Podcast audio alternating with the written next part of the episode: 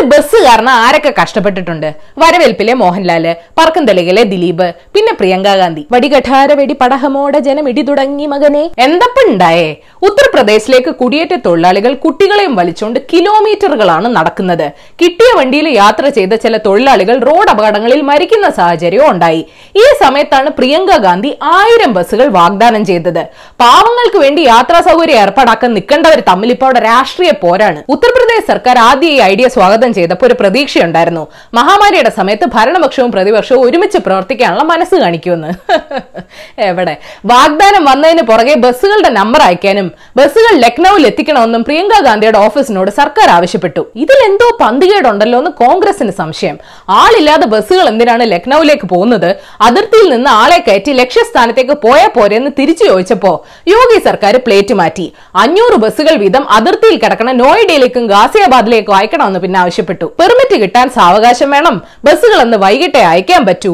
എന്നാലും ഇത് രാഷ്ട്രീയ വ്യത്യാസമൊക്കെ മാറ്റിവെച്ച് കോൺഗ്രസും UP സർക്കാരും യോജിച്ച് പ്രവർത്തിക്കുന്ന ചരിത്ര സംഭവമായിരിക്കുമെന്ന് കോൺഗ്രസ് തിരിച്ചൊരു കത്തെഴുതി. തന്നെ ചരിത്ര സംഭവം തന്നെ. കോൺഗ്രസ് നൽകിയ വാഹനങ്ങളുടെ പട്ടികയിൽ ഇരുചക്ര വാഹനങ്ങളും ഓട്ടോറിക്ഷകളും ഒക്കെ ഉൾപ്പെട്ടിട്ടുണ്ടെന്ന് യോഗി സർക്കാർ തൊട്ടുപുറകെ ആരോപിച്ചു. ബസ്സുകൾ തടഞ്ഞതിൽ പ്രതിഷേധിച്ച് ആഗ്ര രാജസ്ഥാൻ അതിർത്തിയിൽ വെച്ച് ധർണ നടത്തിയ ഉത്തർപ്രദേശ് കോൺഗ്രസ് അധ്യക്ഷൻ അജയ് ലല്ലുവിനെയും പ്രിയങ്ക ഗാന്ധിയുടെ പേഴ്സണൽ സെക്രട്ടറി സന്ദീപ് സിംഗിനെയും പോലീസ് അറസ്റ്റ് ചെയ്തു. തട്ടിപ്പിന് ഇവർക്കെതിരെ കേസും എടുത്തു. സർക്കാർ ജനങ്ങളെ തെറ്റിദ്ധരിപ്പിക്കുകയാണ്, മനഃപൂർവ്വം വ്യാജ നമ്പറുകൾ തിരികെ കയറ്റുകയാണെന്ന് അജയ് ലല്ലു പറയുന്നു. പാവം കുടിയേറ്റക്കാരെ സഹായിക്കാൻ രാഷ്ട്രീയം മാറ്റിവെച്ച് ഞങ്ങൾ ശ്രമിച്ചപ്പോൾ അവർ തടസ്സങ്ങൾ സൃഷ്ടിച്ചു. ബസ്സുകളിൽ നിങ്ങൾ BJPയുടെ ബാനർ തൂക്കിക്കോ, ഞങ്ങളുടെ സേവനം പക്ഷേ നിരസിക്കരുത്. രാഷ്ട്രീയത്തിന്റെ പേരിൽ 3 ദിവസമാണ് പാഴാക്കിയതെന്ന് പ്രിയങ്ക പറഞ്ഞു. ബൈ ദ വേ, ചില കോൺഗ്രസുകാർ പ്രചരിപ്പിക്കുന്ന ഈ ഫോട്ടോ പ്രിയങ്കയുടെ ബസ്സുകളുടെ അല്ല, കഴിഞ്ഞ വർഷത്തെ കുംഭമേള ബസ്സുകളാണ്. ആരെ ഇപ്പൊ വിശ്വസിക്കണ്ടേ? എന്ത് ചെയ്യാൻ, യോഗിയുടെ നാട്ടിൽ പാവങ്ങൾക്ക് നടക്കാനേ യോഗമുള്ളൂ. ഈ നൊസുകാരനൊരു ബസ് വാങ്ങിയതൊരു അസൽ സംഭവമായി. ഏതായാലും നിങ്ങൾ ഇന്നറിയേണ്ട 10 വിശേഷങ്ങൾ ഇതാണ്. Number 1, കേരളത്തിൽ ഇന്ന് 24 പേർക്ക് കോവിഡ് സ്ഥിരീകരിച്ചു. സംസ്ഥാനത്ത് ശനിയാഴ്ച മുതൽ മദ്യവിൽപ്പന തുടങ്ങും. വെർച്വൽ ക്യൂവിന് വേണ്ടി ബെവ്ക്യൂ എന്ന ആപ്പ് ഇറക്കി. ജീവനക്കാർക്കുള്ള മിനി ബസ്സിൽ യാത്രക്കാരെ കുത്തി നിറച്ച്. കണ്ണൂരിലെ AKG സ്മാരക സഹകരണ ആശുപത്രി വാഹനയാത്രാ നിർദ്ദേശങ്ങൾ ലംഘിച്ചുവെന്ന് പരാതിയുണ്ട്. SSLC+2 പരീക്ഷകൾ 26-ന് തന്നെ നടത്തും. സത്യമായിട്ടും ഇനി മാറ്റൂല എന്ന് തോന്നുന്നു. രാജ്യത്ത് കഴിഞ്ഞ 24 മണിക്കൂറിനിടെ 5600 പേർക്ക് കോവിഡ് സ്ഥിരീകരിച്ചു. ഇത് ഏറ്റവും ഉയർന്ന ഒറ്റ ദിവസത്തെ കണക്കാണ്. മരണം 3300 കടന്നു. ജൂണിൽ 200 non-AC ട്രെയിനുകൾ കൂടെ ഓടിക്കും. ശ്രീചിത്രയുടെ RNA എക്സ്ട്രാക്ഷൻ കിറ്റ് 150 രൂപയ്ക്ക് വിപണിയിൽ എത്തിക്കാൻ കഴിയുമെന്ന് റിപ്പോർട്ടുണ്ട്. Number 2, അമേരിക്കയിൽ മരണം 100,000 അടുക്കുന്നു. ലോകമെമ്പാടും രോഗം ബാധിച്ചവരുടെ എണ്ണം 50 ലക്ഷം കടന്നു. റഷ്യയിൽ രോഗികളുടെ എണ്ണം 3 ലക്ഷം കടന്നു. ബ്രസീലിൽ മരണസംഖ്യ കൂടുന്നു. ന്യൂസിലൻഡ് 4 പ്രവൃത്തി ദിവസം മാത്രം വെച്ചാൽ മതിയോന്ന് ആലോചിക്കുന്നു. മഹാമാരി ആഫ്രിക്കയിൽ പട്ടിണി കൂട്ടുമെന്ന് UN secretary general Antonio Guterres പറയുന്നു. Number 3, എല്ലാ സംസ്ഥാനങ്ങളിലും ബോർഡ് എക്സാംസ് നടത്താൻ ലോക്ഡൌൺ ഇളവ് അനുവദിക്കുമെന്ന് ആഭ്യന്തരമന്ത്രി അമിത് ഷാ അറിയിച്ചു. പക്ഷെ ഉപാധികളുണ്ട്. കണ്ടെയ്ൻമെന്റ് സോണുകളിൽ പരീക്ഷാ കേന്ദ്രങ്ങൾ പാടില്ല. വിദ്യാർത്ഥികളും അധ്യാപകരും മറ്റ് ജീവനക്കാരും മാസ്ക് ധരിക്കണം. സാമൂഹിക അകലം പാലിക്കണം. എക്സാം സെന്ററിൽ തെർമൽ സ്ക്രീനിങ്ങും സാനിറ്റൈസറും ഉറപ്പുവരുത്തണം. വിദ്യാർത്ഥികളുടെ യാത്രയ്ക്കായി പ്രത്യേക ബസ്സുകൾ ക്രമീകരിക്കണം.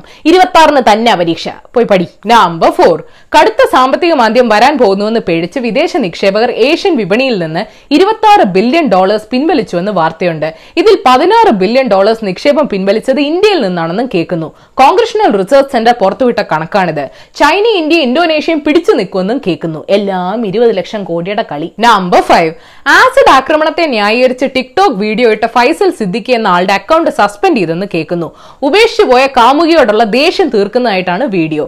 സംഭവത്തിൽ ദേശീയ വനിതാ കമ്മീഷനും ഇടപെട്ടു. ആൻഡ്രോയിഡ് സ്റ്റോറിൽ ആപ്പിന്റെ റേറ്റിംഗ് കുത്തനെ ഇടിഞ്ഞു.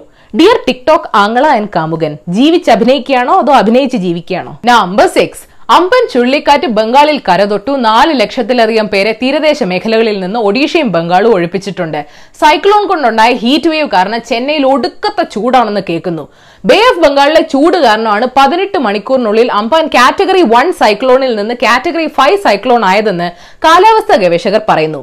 കാലാവസ്ഥാ വ്യതിയാനം കോവിഡിനേക്കാൾ ഭയാനകം. Number 7, Singapore zoom video call വഴി പ്രതിക്ക് വധശിക്ഷ വിധിച്ചെന്ന് കേൾക്കുന്നു. ഒരു മലേഷ്യൻ പൗരനെയാണ് ഹെറോയിൻ ഇടപാട് കേസിൽ കോടതി വധശിക്ഷയ്ക്ക് വിധിച്ചത്. ഇത്തരം കേസുകളിൽ സൂം ഉപയോഗിക്കുന്നതിനെതിരെ മനുഷ്യാവകാശ പ്രവർത്തകർ രംഗത്തെത്തിയിട്ടുണ്ട്.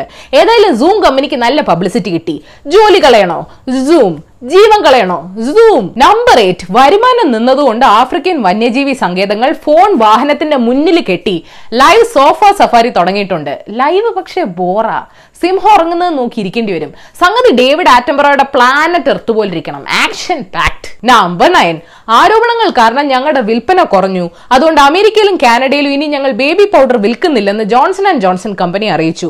പൗഡറിൽ ക്യാൻസർ ഉണ്ടാക്കുന്ന ആസ്ബറ്റോസ് ഉണ്ടെന്ന് ആരോപിക്കുന്ന 19,000 കേസുകൾ അമേരിക്കയിൽ കമ്പനിക്കെതിരെ ഉണ്ട്.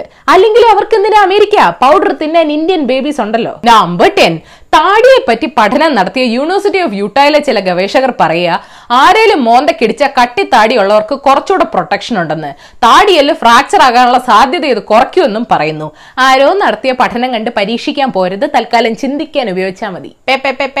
Bonus news. വീടും നാടും എല്ലാം പെറ്റമ്മയുടെ അടുത്തെത്തുന്ന പോലെയാണ്, പക്ഷെ വരുന്നവർ നിരീക്ഷണത്തിൽ കഴിയണമെന്ന് മുഖ്യൻ പറഞ്ഞു. വെറുതെ ടീച്ചറമ്മയ്ക്ക് പണി ഉണ്ടാക്കരുതെന്ന് സാരം. ഡൽഹിയിൽ നിന്ന് കേരളത്തിലേക്കുള്ള ശ്രമിക് ട്രെയിനിലെ മലയാളി വിദ്യാർത്ഥികളുടെ ടിക്കറ്റിന്റെ പണം ഞങ്ങൾ നൽകുമെന്ന് ഡൽഹി കോൺഗ്രസ് അറിയിച്ചു. കോൺഗ്രസിന് സോണിയ കേസ് ഫണ്ടുണ്ട്. സമ്പദ് വ്യവസ്ഥയെ പുനരുജ്ജീവിപ്പിക്കാൻ വേണ്ടി പ്രഖ്യാപിച്ച പാക്കേജിൽ ബാങ്കുകളെ മുന്നണി പോരാളികളാക്കുന്നതിൽ നിർമ്മലാജി പരാജയപ്പെട്ടുവെന്ന് RBI സെൻട്രൽ ബോർഡ് അംഗം സതീഷ് മറാഠെ പറയുന്നു. ഇപ്പൊ കിട്ടിയ കുത്തൊന്നും പോരായിരിക്കും. കോവിഡ് മാനദണ്ഡം ലംഘിച്ച് 1ാം ക്ലാസ് പ്രവേശന പരീക്ഷ നടത്തിയ തൃശൂരിലെ ഒരു സ്കൂളിനെതിരെ പോലീസ് കേസെടുത്തു. മാതാപിതാക്കൾ പറഞ്ഞാൽ കേൾക്കണമെന്ന് പഠിപ്പിക്കുന്നവർ സർക്കാർ പറഞ്ഞാൽ കേട്ടില്ലെങ്കിൽ എന്ത് ചെയ്യും? അപ്പോൾ ശരി, ഏഷ്യവിൽ Malayalam YouTube page link click ചെയ്ത് സബ്സ്ക്രൈബ് ചെയ്യണം, മണിയടിക്കണം. രസകരമായ വാർത്തകൾ വായിക്കാൻ ഏഷ്യവിൽ മലയാളം വെബ്സൈറ്റ് സന്ദർശിക്കണം. ഈ വീഡിയോ ഇഷ്ടപ്പെട്ടെങ്കിൽ ലൈക്ക് ചെയ്യണം, ഷെയർ ചെയ്യണം. കോമൺ സെൻസിന് നിരക്കുന്ന അഭിപ്രായങ്ങൾ താഴെ അറിയിക്കാം. Thought for the day, Vayalar രാമവർമ്മയുടെ ഒരു വരി. സ്നേഹിക്കയില്ല ഞാൻ നോവും ആത്മാവിനെ, സ്നേഹിച്ചിടാത്തൊരു തത്വശാസ്ത്രത്തെയും, പ്രത്യേകിച്ച് ഈ കാലത്ത്.